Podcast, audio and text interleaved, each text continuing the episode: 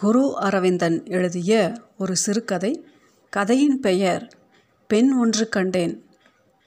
பிடிச்சிருக்கா? அவன் அந்த புகைப்படத்தை திருப்பி திருப்பி பார்த்தான்.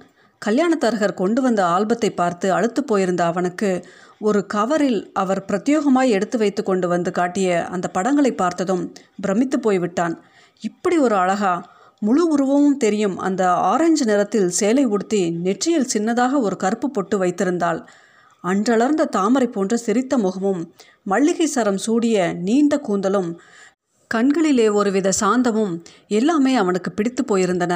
இன்னொரு க்ளோஸ்அப் படத்தில் சுரிதாரில் தலையை ஒரு பக்கம் நளினமாய் சாய்த்தபடி வெட்கப்பட்டு சிரிப்பது போல சிரித்து கொண்டிருந்தாள். இரட்டை பின்னலில் ஒன்றை முன்னால் சரிய விட்டு சுருட்டை முடியில் அவள் செருகியிருந்த ஒற்றை ரோஜாவும் அவன் மனதை கொள்ளை கொண்டன. முகத்திலே தெரிந்த அடக்கமும் அமைதியும் அவன் இது நாள் வரை காத்திருந்தது இவளுக்காகத்தான் என்று சொல்லாமல் சொல்லுவது போல இருந்தது. தம்பிக்கு பிடிக்கும் என்று தெரிந்து தான் இந்த படத்தை வேறு ஒருவருக்கு காட்டாமல் கொண்டு வந்திருக்கேன். பார்ப்பதற்கு நல்ல குடும்பப்பாங்கான பெண்ணாய் தெரிகிறா. அது மட்டுமல்ல நல்ல ஜோடி பொருத்தமாயும் இருக்கிறது. சந்தர்ப்பம் பார்த்து தரகர் அவனது காதில் போட்டு வைத்தார். என்னன்னா படத்தை பார்த்து அப்படி பிரமித்து போய் நிற்கிறாய்? தங்கை சாந்தி அருகே வந்து அவனது கைகளில் இருந்த படத்தை பறித்து கொண்டு தாயாரிடம் ஓடினாள். வாவ் இப்படியும் ஒரு அழகா? நிச்சயமாய் அண்ணாவிற்கு ஏற்ற ஜோடிதான். அம்மா அண்ணிய பாருங்களேன். அவள் சமையலறையில் காஃபி தயாரித்து கொண்டிருந்த தாயாரிடம் ஓடிப்போய் படத்தை காட்டினாள். நல்ல நீண்ட சுருண்ட கருப்பு முடியம்மா. பொட்டு வச்சு பூ வச்சு மகாலட்சுமி மாதிரி இருக்கா. இந்த வே ஷீ ட்ரெஸ் எனக்கு நல்லா பிடிச்சிருக்கு. உங்களுக்கு பிடிச்சிருக்காம்மா? பிடிச்சிருக்கு என்று தலையசைத்த தாயார் எங்கள் குடும்பத்திற்கு ஏற்ற பெண்ணாய் தெரிகின்றா? எதற்கும் முதலில் அண்ணாவிற்கு பிடிக்கணுமே. பிடிக்கணுமா? அங்கே வந்து அண்ணாவின் முகத்தை பாருங்களேன். படத்தை பார்த்து என்னமா பிரமிச்சு போயிருக்கான் அவள் மீண்டும் துள்ளிக்கொண்டு அண்ணனிடம் ஓடினாள். என்ன அண்ணா மயங்கி போனியா? காஃபி கொண்டு வரட்டுமா? ஏய் நீ பேசாமல் இருக்க மாட்டியா? அண்ணா எங்கள் எல்லோருக்கும் பிடிச்சிருக்கு. அண்ணி ரொம்ப அழகாக இருக்கிறா. வேண்டாம் என்று மட்டும் சொல்லிடாத. அண்ணியா? ஆமாம் நாங்கள் முடிவெடுத்துட்டோம். இவர் தான் இந்த வீட்டிற்கு மருமகள். வலது காலை எடுத்து வைத்து வரப்போகிறா. நீ சும்மா இருக்க மாட்டியா? எதுக்கும் அப்பாவை கேட்டுட்டு தான் சம்மந்தம் சொல்லணும். அப்பா வேலையால் வந்து டிஃபன் சாப்பிட்டு களைப்பு தீர சாய்மனை கதிரையில் சரிந்து பத்திரிகை படித்தார். அம்மா தான் அருகே வந்து தரகர் கொண்டு வந்ததாக சொல்லி அந்த படங்களை காட்டினார். எங்கள் குடும்பத்திற்கு ஏற்ற பெண்ணாய்த்தான் தெரிகின்றா. எதற்கும் நீங்களும் பார்த்து பிடிச்சிருக்கா சொல்லுங்கள் அவர் படித்து கொண்டிருந்த செய்தித்தாளை மடித்து மடியில் வைத்துவிட்டு அந்த புகைப்படத்தை வாங்கி நிதானமாக அவதானித்து பார்த்தார். புகைப்படத்தை பார்த்து குணத்தை சொல்ல முடியாதம்மா. மகனுக்கு பிடிச்சிருக்கா? அவனுக்கு மட்டும் என்ன சாந்திக்கும் பிடிச்சு போச்சு. படத்தை பார்த்ததும் அண்ணி என்று உறவு சொல்கிறாள். அவளுக்கு என்ன சொல்லுவாள் சின்ன பொண்ணு. அவனுக்கு பிடிக்கணுமே.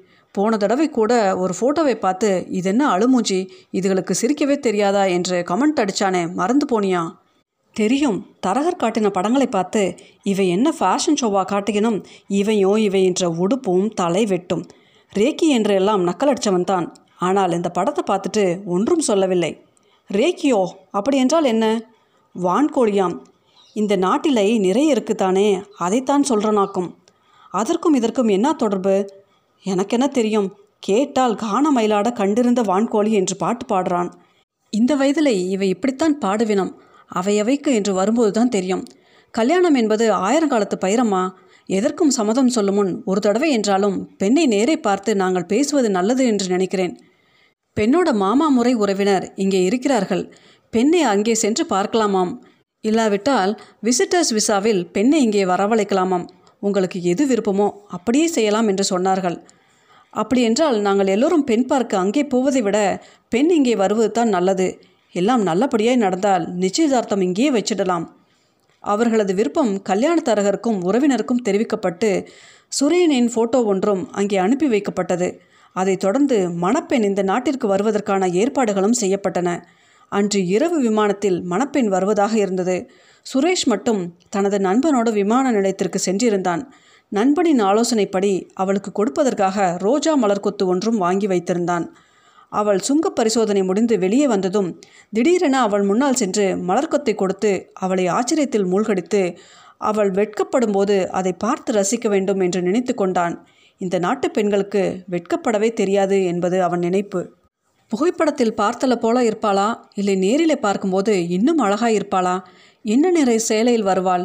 மல்லிகை சரம் சூடியிருப்பாளா? அல்லது ஒற்றை ரோஜாவை தலையில் செருகியிருப்பாளா? ஒருவேளை சுடிதாரிலும் வரலாம். அந்த அழகு தேவதை எப்படி வந்தால் என்ன? எந்த நிறத்தில் எதை அணிந்தாலும் அவளுக்கு அழகாய்த்தான் இருக்கும் என்று கற்பனையில் கனவு கண்டு கொண்டு அவள் வருகைக்காக லொபியில் காத்திருந்தான். மொனிட்டரில் விமானம் சரியாக ஏழு அஞ்சுக்கு வந்துவிட்டதாக தெரிந்தது. ஒவ்வொருவராக வெளியே வந்து கொண்டிருந்தனர். இளம் ஜோடிகள் வயது போன தம்பதிகள் இளைஞர்கள் என்று பலவிதமானவர்களும் வெளியே வந்து கொண்டிருந்தனர். பார்த்து பார்த்து கண் பூத்து போனதுதான் மிச்சம். இவர்கள் எதிர்பார்த்த மணப்பெண் வரவே இல்லை. என்ன நடந்திருக்கும் என்று குழம்பி போனவர்கள் கடைசியாக வெளியே வந்த வயோதிக தம்பதிகளிடம் சென்று விசாரித்தனர். மன்னிக்கணும் உங்களோட விமானத்தில் வந்த எல்லோரும் போய்விட்டாங்களா? அல்லது யாராவது உள்ளே நிற்கிறாங்களா? இல்லையே எல்லோரும் போய்விட்டாங்க. எங்கள் சூட்கேஸ் எங்கேயோ மாறுபட்டு போச்சு. அதனால தான் நாங்கள் தாமதிக்க வேண்டி வந்தது. வேறு யாரும் உள்ளே இருப்பதாய் தெரியவில்லை. நாங்கள் தான் கடைசியாக வந்தோம் என்றனர். அவர்களுக்கு அருகே யாரையோ தேடிக்கொண்டு நின்ற ஒரு பெண் சட்டென்று இவர்களை திரும்பி பார்த்தாள். இவனது நண்பன் முதுகிலை இடித்தான். பாரடா அவளின்றி தலைவெட்டையும் உடுப்பையும். இங்கே நின்றோம் என்றால் இவள் எங்களை லிஃப்ட் கேட்டாலும் கேட்பாள் போல் இருக்கு. ஏன் இந்த வம்பு?